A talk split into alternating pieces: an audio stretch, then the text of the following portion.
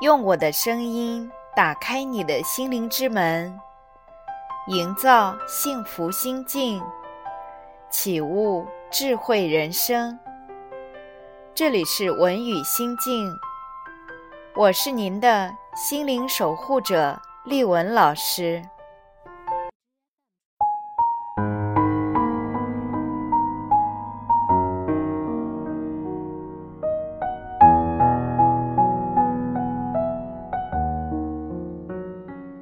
你了解自己的情绪吗？他们看起来是朋友还是敌人？你是否与情绪保持独立，或者在情绪中迷失了自己？或者你在培育和情绪的亲密？无论它是多么黑暗，或者令人……不快和不安。最近几天，关于情绪失控这个话题，引发了网友的热烈讨论。在《情绪亲密：唤醒十九种情绪的隐秘力量》这本书中，作者曾经说过：“活着就是去感觉，去感觉。”就是经验情绪，无论我们的情绪是炙热的还是冰冷的，是黑暗的还是光明的，他们一直都在那里，寻找着各种各样的方式表达自己。我们的情绪是一直运动着的，它结合了生理感受、认知。和环境因素等等，让我们用多的难以想象的方式与他们连接和沟通。我们越深入了解情绪，我们的生活就可能越圆满。情绪亲密是人际关系中未被开发的力量，对我们大多数人来说。在很大程度上，情绪仍然是一种未被开发的力量。在我们很好的了解情绪之前，我们对情绪的任何处理方法都是不清晰的。假如有个兄弟姐妹对你冷酷无情，你对此感到无比憎恨，而父母却反复地告诫你。这种憎恨是错误的，是罪恶的。那么接下来，你的这种恨意就很可能会演变成一种内化的负担，由内在强势的批评强加的施加给你。如果你不探索和穿越这方面的历史遗留问题，那么以后每当有人对你不好，你就会习惯性的受到内在憎恨的支配，竭尽所能的避免与之对抗，然后将愤怒转向自身。这里所说的情绪亲密有双重含义。首先，与情绪亲密包括熟悉他们的升起、表达。起因以及在关系中运作的情形。其二呢，是借由表达和分享情绪，我们可以与重要的他人变得亲密。情绪亲密使我们更好地利用情绪，并改善关系。我们与自身的情绪越亲密。我们就越能热烈地接纳和表达他们，他们的出现也会更好地服务于我们，而不是阻碍我们以及与我们接触的人。并不存在着不健康和负面的情绪，只有不健康和负面的处理方法。情绪亲密，是我们能最好的利用情绪，并且改善我们的关系。没有情绪亲密，关系就会因情绪不和或情绪抑制而触礁。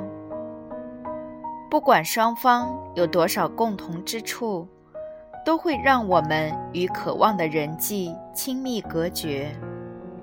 如果我们为人父母，那么我们的孩子将为情绪亲密的缺乏而付出代价。将情绪反应性和情绪失联当成正常的。简而言之，我们可能只是经由情绪来表现未解决的创伤和被错误处置的需要，却并没有意识到自己在做什么。这样的重演让我们的关系搁在浅滩，与深沉的情感。和真正的亲密所需要的共鸣切断了连接。当我们认识到这一点，然后开始发展和深化情绪亲密，我们的关系才开始不那么像战场，我们的关系变得更有活力，更能滋养我们，更真诚。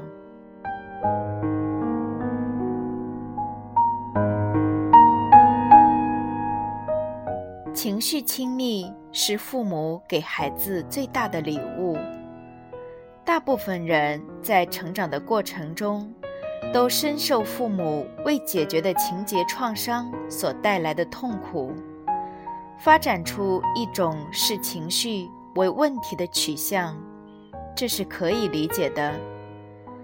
比如，我们可能将愤怒的表达。与危险和爱的丧失联系起来，这种对愤怒的反应，对良好的关系是不利的。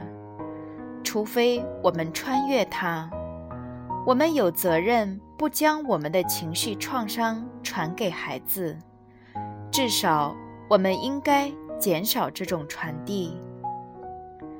假如我们在小的时候羞于哭泣。那么，当我们的孩子哭泣时，羞辱他的可能性就会更大。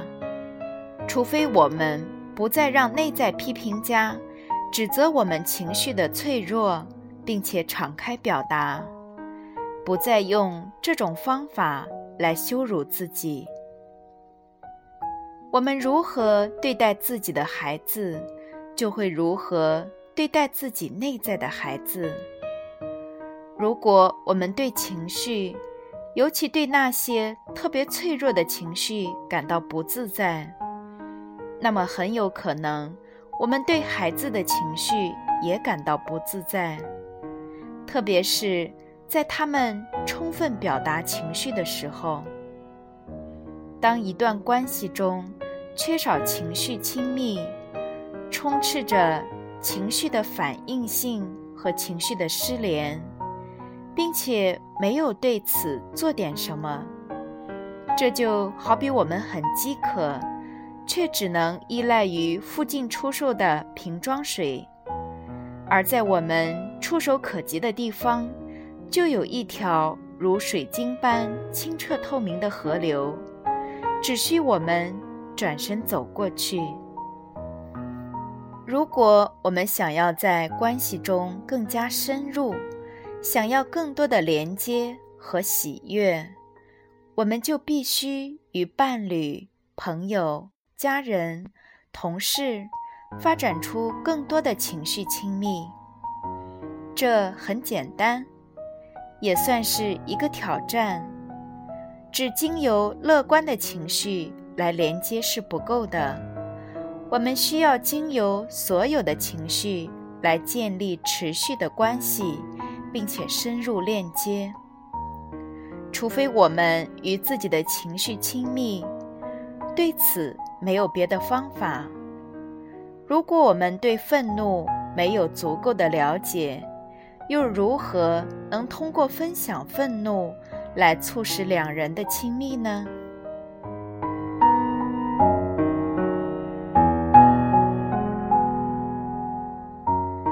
情绪亲密。可以唤醒我们内心的力量，当我们开始这段情绪亲密之旅时，会感到不舒服，这是很自然的，因为我们很可能不得不遭遇第一次驱使我们进入情绪的黑暗、情绪的麻木或者情绪失联的事物。然而，发展情绪亲密会有很大的回报，能够带给我们自由。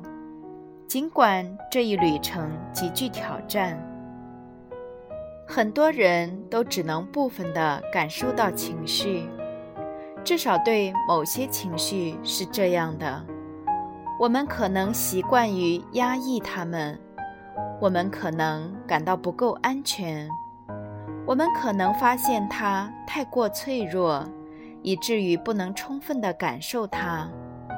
但我们与情绪亲密之后，我们会更有活力，会更充实地活着，会感受到一种精妙的敏感、深度和广度。然后，脆弱性就有了新的意义。我们认识到它可以是力量之源，我们的感受力增强了，同理心更深了。直觉能力也提高了，我们全然的、深切的体验到了那种独特的本质性的存在。这一存在就是我们自己。这个新发现的活力会使我们更有能力调整对他人施加的影响。当我们自觉或不自觉地伤害他人时，我们更有能力切断这一倾向，深化我们与情绪亲密的能力，能够唤醒我们，让我们更扎根，能够将我们与真正重要的当下连接起来，使我们能以最佳的方式回应生命，回应不可避免的挑战，在本质上。这是一个解放的过程，能让我们从存在的限制性方式中解脱。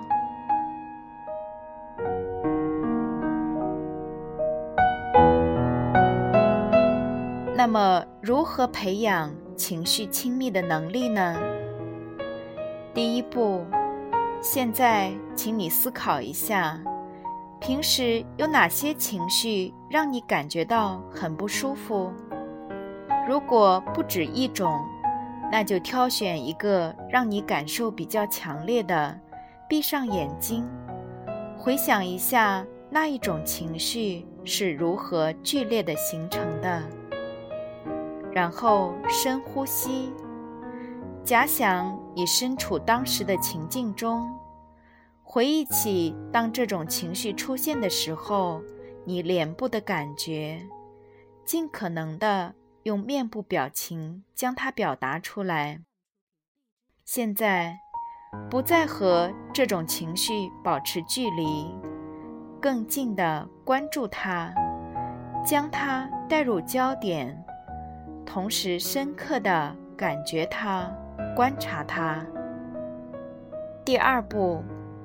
接下来，不管有多么的轻微，多么的缓慢，请将你的注意力放在这一情绪的细节上，就像矿工头上戴的照明灯一样，集中在一个点上。